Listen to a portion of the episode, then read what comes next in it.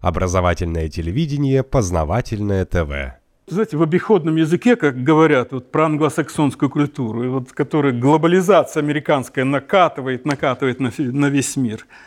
У нас есть многие, многие вещи, которые они отражают ее. Человек человеку волк, да?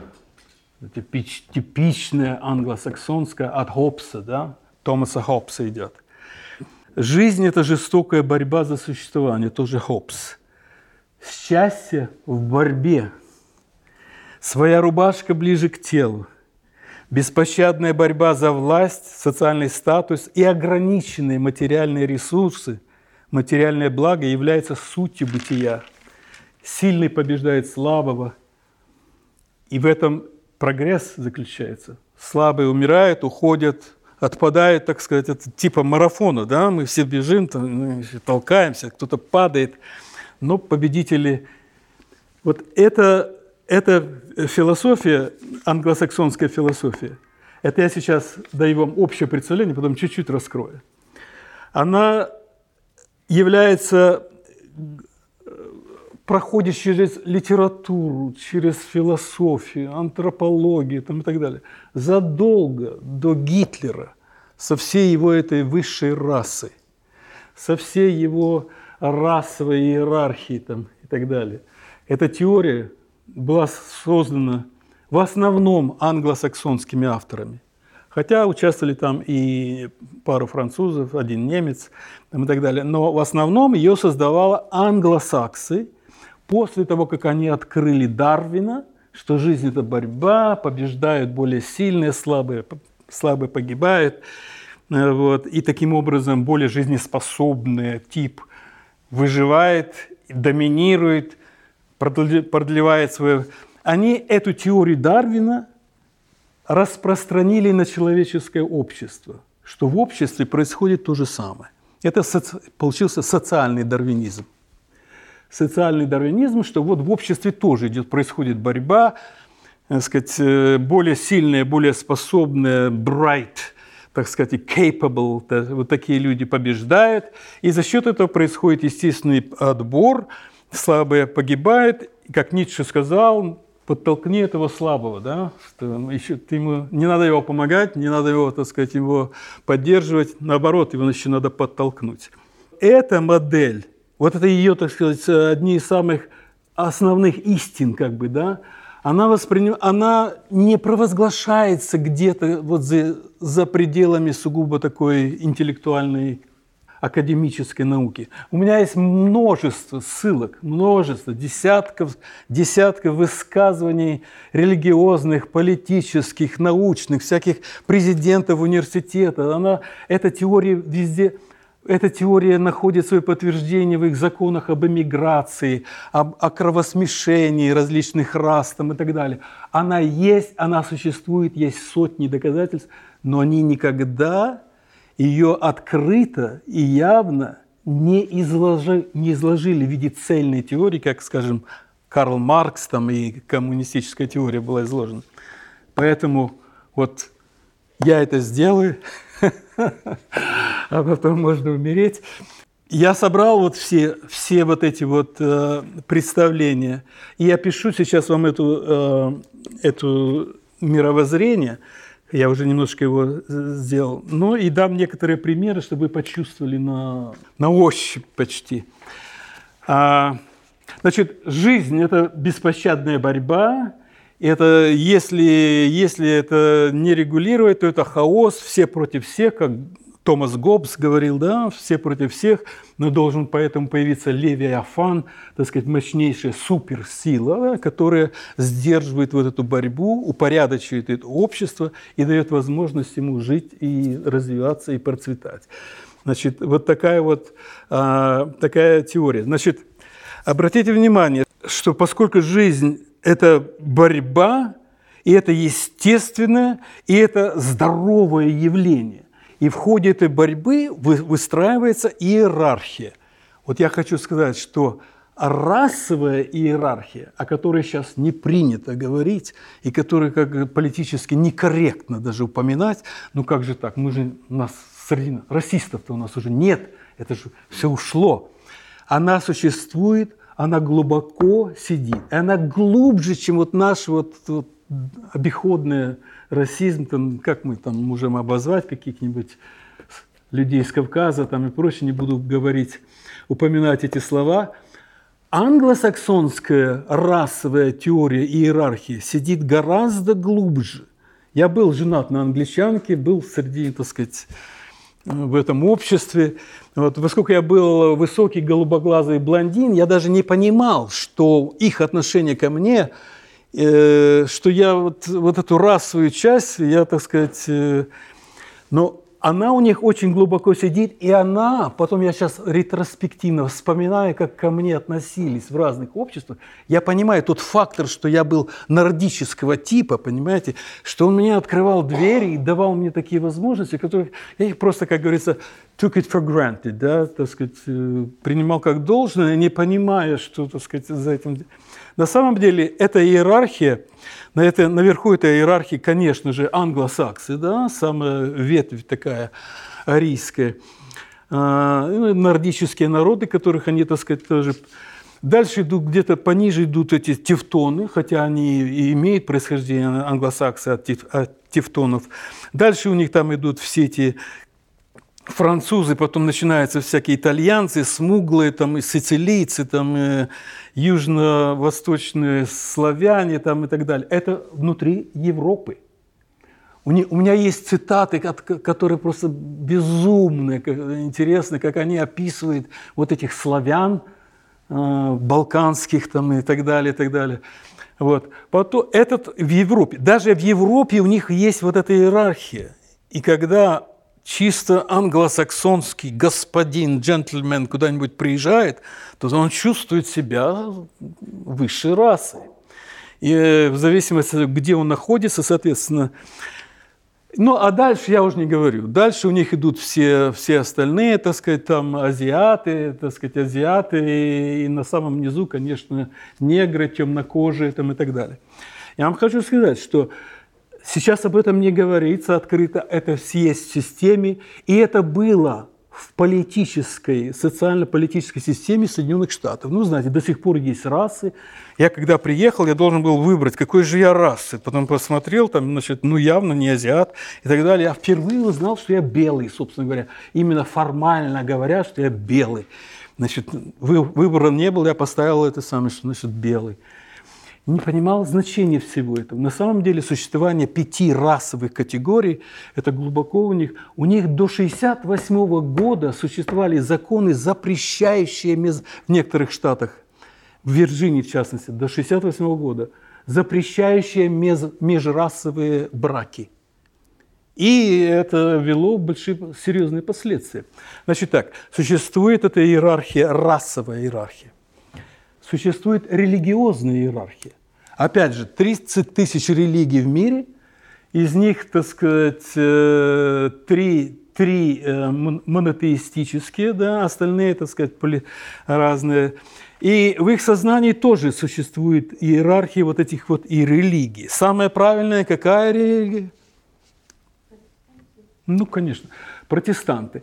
Но и протестанты тоже еще, у них тоже есть иерархия.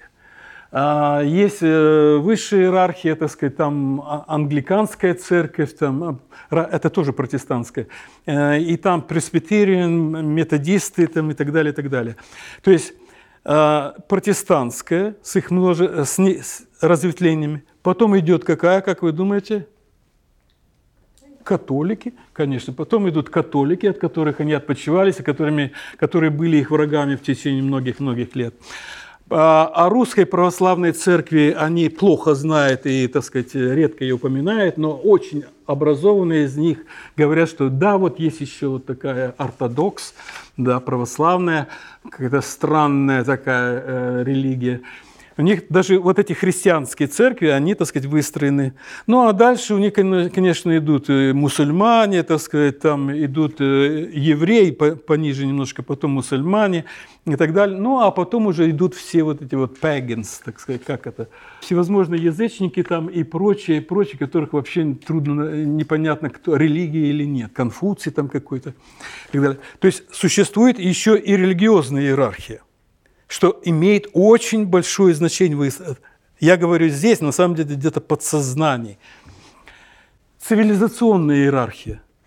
Да, вот французы были все такие цивилизованные, носили эти парики, они все это восприняли от них там и так далее. И поэтому они мерили, так сказать, все другие народы по степени их цивилизационности, да, вот, э, так сказать, по обычаям, одеждам, язык там и так далее, и так далее. Я хочу сказать, что если а, нацистская пропаганда делала упор сугубо на расу, на генетические, так сказать, основы, да, из которых получалось, что вот ты вот родился с этими генами немецкими, вот ты даже если ты в хлеву родился, все равно ты немец высшей расы. Так у англосаксов это более изощренное. Это, это расовое, это религиозное, это цивилизационное вместе. То есть получается, что вот каким-то каким образом Господь создал вот такую исключительно англосаксонскую расу, которая доказала, вот прямо цитаты вам могу, изумительные цитаты привести, которая доказала свое превосходство. Не зря она была имперской нацией, не зря она правила миром, потому что вот долгая эволюция, ну, культурная эволюция, она привела а, вот к созданию такой замечательной замечательной расы. Ну и, естественно, она имеет право, она обязана по Киплингу нести это бремя свое, так сказать, бремя белой расы там, и так далее. Она обязана тащить это общество, э, мировое сообщество вперед к прогрессу и, так сказать, во благо всего мира, понимаете? Значит, смотрите, есть иерархия, мы все в этой иерархии занимаем какое-то место. Мы, славяне, будучи немножко испорченными азиатской кровью, да, подпорчены, с подпорченной кровью, христиане, но не того типа христиане, и вообще слегка цивилизационно отсталые там и так далее, мы в этой иерархии занимаем там где-то, я не знаю, третье или четвертое, может быть, даже пятое место. Но с нами проблемы. С нами серьезные проблемы. Дело в том, что одним из доказательств, самым мощным и, можно сказать, единственно значащим доказательством является способность побеждать, да? способность э, покорять, способность, э, стойкость, стойкость духа, да, упорство – вот эти вот все, все эти качества, нордические качества, уж кому-кому, а нам-то кажется, оказывается, этим славянам присущи. Да? И мы это доказали множество раз, и в том числе тем же самым англичанам. А вот эта вот иерархия, она странным образом отражена в vocabulary, э, словаре. Значит, все вот эти нации, расы, которые приезжали в Соединенные Штаты, они все привозили с собой вот эти унижи, уничижительные, оскорбительные э, те самые, э, названия друг друга, да, ну как, извините, если я, как у нас мы говорим жид там, да, или там черномазы, это вот подобного рода. Так вот, у нас очень богатый язык, в смысле ругательств, мы знаем, изумительно богатый. Но у нас очень бедный язык в отношении вот этих вот расовых ну, что мы можем сказать? Черномазный такой хатчик там или жид там, или, ну, и, и все, да? У них каждая нация, и в особенность китайцы, странным образом, имеют колоссальное количество унизительных, оскорбительных прозвищ. И есть такие словари, в которых, так сказать, э, все вот эти вот э, у них 106 вот этих национальных групп, ethnic groups. И у всех там вот эти вот... Вы знаете что? Россияне, мы россияне, русские, у нас только одно слово там есть. Русский, русский. Даже не очень-то и оскорбительное, я бы сказал. Просто русский. С акцентом русский. Я, живя там, и будучи русским и белым и так далее, не понимал, что я, так сказать, вот это... Они к нам, а по отношению к нам обладает удивительным отнош... Э, у них удивительное отношение. С одной стороны, нас боятся, с другой стороны, нас демонизируют. и они ставят на это в иерархии, так сказать, где-то внизу там и так далее. Но что-то у них вызывает невероятное уважение. И это отражено, в частности, вот в этом вот э, словарном за, запасе. Почему? Потому что вот эта наша стойкость и вот эта способность переносить трудности, это вот нордическое, главное нордическое качество, оказывается, есть и у нас. После того, как мы разошлись с этими неоконсерваторами, и я вернулся на родину, я стал думать, что я прожил там 20 лет, но чего-то серьезно не понимал об этой англосаксонской культуре. Потому что я жил в каком-то изоля... изоляции какой-то, понимаете. Представьте себе, эмигрант приехал, вдруг получил такую должность, работу там, и так далее, живет в своем коконе, понимаете, пользуется всеми этими привилегиями там, э, и так далее хорошо оплачиваемый, и не, не сознавал. После нашего конфликта с ними, с этим генералом Одмом, который мне сказал «Дмитрий», тогда я начал изучать вот эту вот англосаксонскую культуру и понял, что а, она существует, эта модель есть и так далее. Значит, я сейчас перечислю эти пункты, а если кого-то что-то заденет, так сказать, да, вы можете сказать, я остановлюсь немножко подробнее. О расовых, расовой, иерар, расовой иерархии я сказал, да, это вот одна из основных. Социальный дарвинизм я уже более-менее раскрыл, да, что жизнь – это борьба, сильный побеждает и так далее. Культурный дарвинизм – это тот же самый социальный дарвинизм, распространенный на нации, на, уже не на отдельные группы, так сказать, э, социальные группы в обществе, а нации. Индивидуализм. Ну, понятно, да, мы все знаем, что такое индивидуализм, он воспевается, самодостаточная, сильная личность, ни в ком не, ни в ком не нуждается, полная свобода. Мы все восхищались этими героями, да, ковбоями, ну, такие ребята. Исключительность мессианства, я уже немножко затрагивал, да, что, значит, вот мы исключительная нация, вот нас Богом избранная изначально, если вы даже меня не, здесь не попросите, я сам об этом немножко остановлюсь. Дело в том, что эта концепция шла от евреев, да, и еще раньше, еще раньше даже от персов. Но она воспринята была, что вот есть Бога избранная нация, которая, которая в связи с этой православием, она очень хорошо вписывается. Ведь пуритане кто были? А? Это были, мало того, что они были правос, эти, протестанты, они еще были как бы самой-самой фанатичной, чистой, pure pure, да, вот э, категории этих, это самое, они были совершенно моральные, они не пили вино, водку там и так далее, с женщинами только для детей и так далее, очень моральные, хорошие люди. И вот они-то были одними из основателей, да, то есть там была еще одна ветвь, конечно, вот mercantiles, вот те, которые за деньгами приезжали, а эти приезжали за религиозной свободой.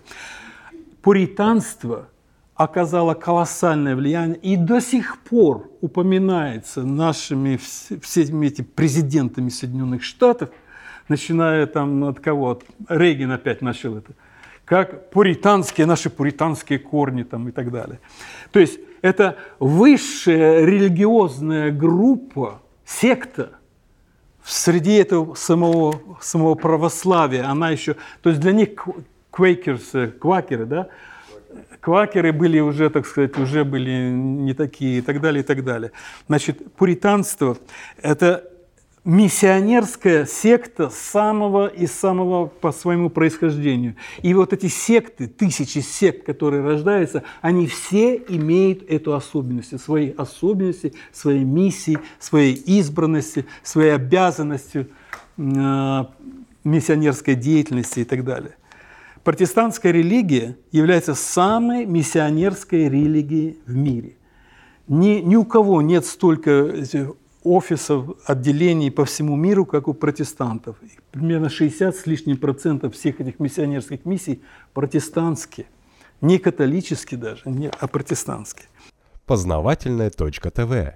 Много интересного.